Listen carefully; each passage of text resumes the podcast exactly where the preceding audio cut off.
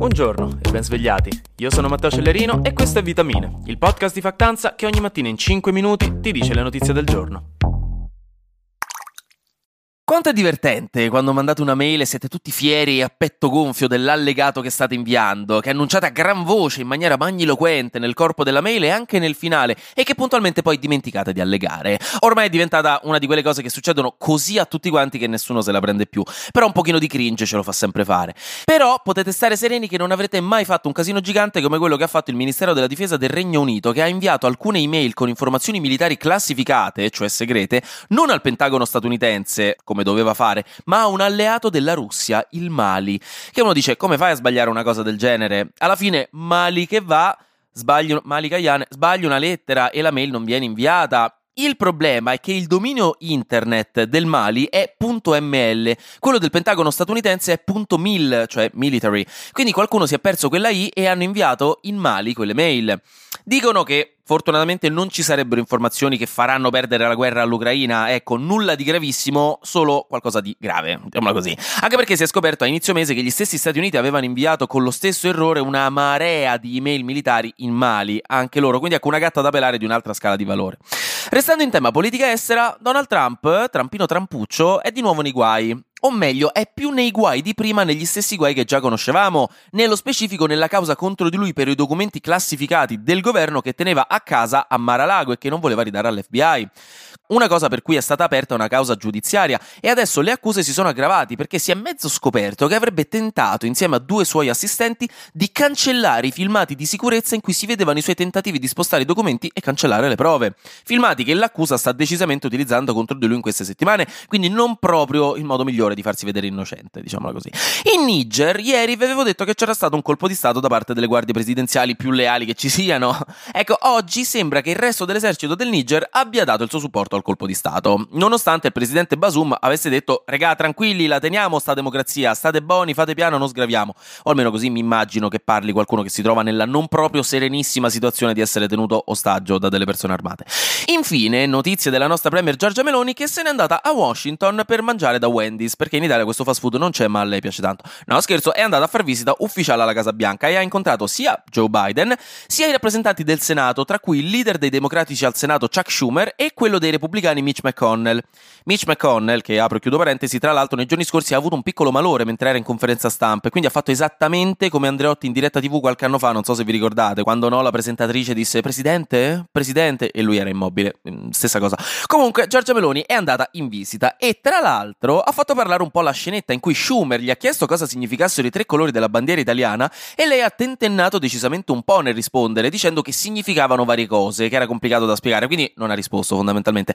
Però in effetti è una di quelle domande a bruciapelo che un po' la capisco, che stress sarebbe rispondere a una cosa del genere con tutta quella gente intorno, anche perché la risposta non è semplice per nulla, perché il tricolore italiano avrebbe origini storiche risalenti alla fine del 1700 nella Repubblica Cispadana e i colori si basano probabilmente sui colori dello stemma di Milano e il tricolore si origina da quello francese con il blu sostituito dal verde. Quindi ci sta che in visita ufficiale uno non se lo ricordi, onestamente. E ci spostiamo veloci veloci all'economia, un po' internazionale, un po' nazionale. La Banca Centrale Europea ha annunciato che aumenterà i tassi di interesse ancora, di 0,25 punti percentuali, quindi ora siamo arrivati a 4,5% di tassi di interesse, quelli sui rifinanziamenti principali. Che voi mi chiederete, perché si chiamano tassi di interesse se ogni volta che qualcuno li spiega sono la cosa più noiosa e meno stimolante della storia? E questa è davvero un'ottima domanda a cui speriamo che un giorno i nostri successori sapranno dare risposta. Per ora fingiamolo, questo interesse. Tanto la BCE li sta alzando sempre per lo stesso motivo cioè frenare l'inflazione. E insomma, se volete fare un mutuo in questo periodo, occhio che vi costerà un po' di più probabilmente. Dall'altra parte invece si sta pensando a una riforma del canone RAI, perché il ministro dell'economia Giorgetti vuole riformarlo e al momento stanno in fase di brainstorming praticamente, c'è una pluralità di ipotesi.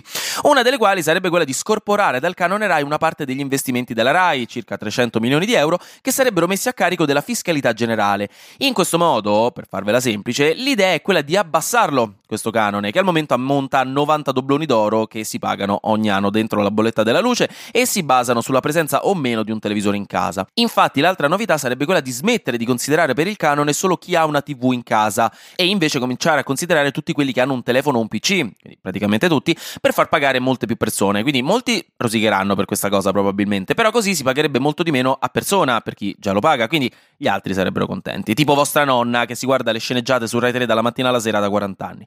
Comunque il canone Rai non se ne andrà a breve, rimarrà ancora da pagare, anche perché ammonta a 1 miliardo e 850 milioni di euro all'anno, insomma toccherebbe vincere un sacco di gratta e vinci turista per sempre se vogliamo smettere di pagarlo quel canone, quindi...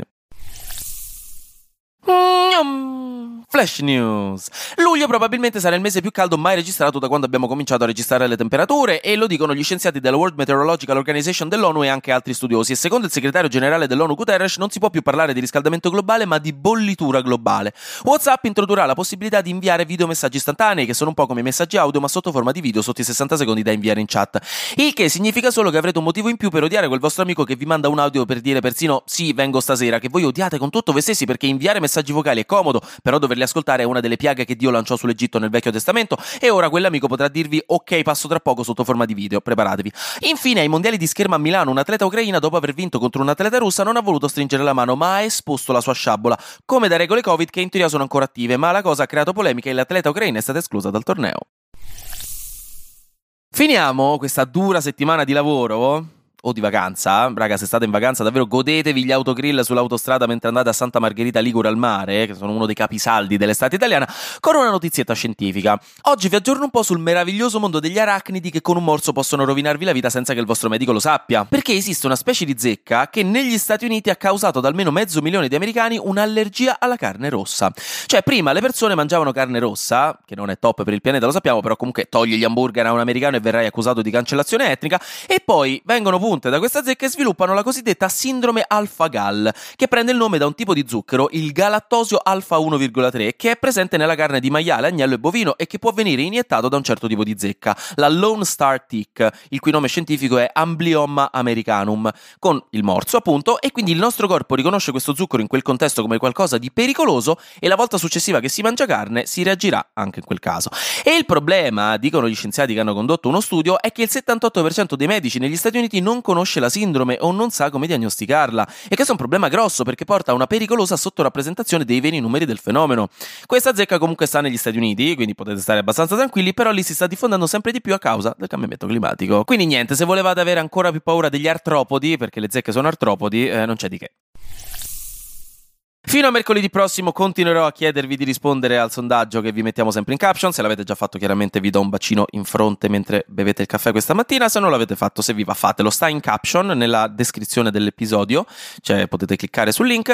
Eh, mh, sarà tempo, insomma, fino a mercoledì prossimo. E quindi per il resto, anche oggi, grazie per aver ascoltato. Vitamine. Noi ci sentiamo lunedì, perché sarà successo di sicuro qualcosa di nuovo e io avrò ancora qualcos'altro da dirvi. Buona giornata e godetevi il weekend.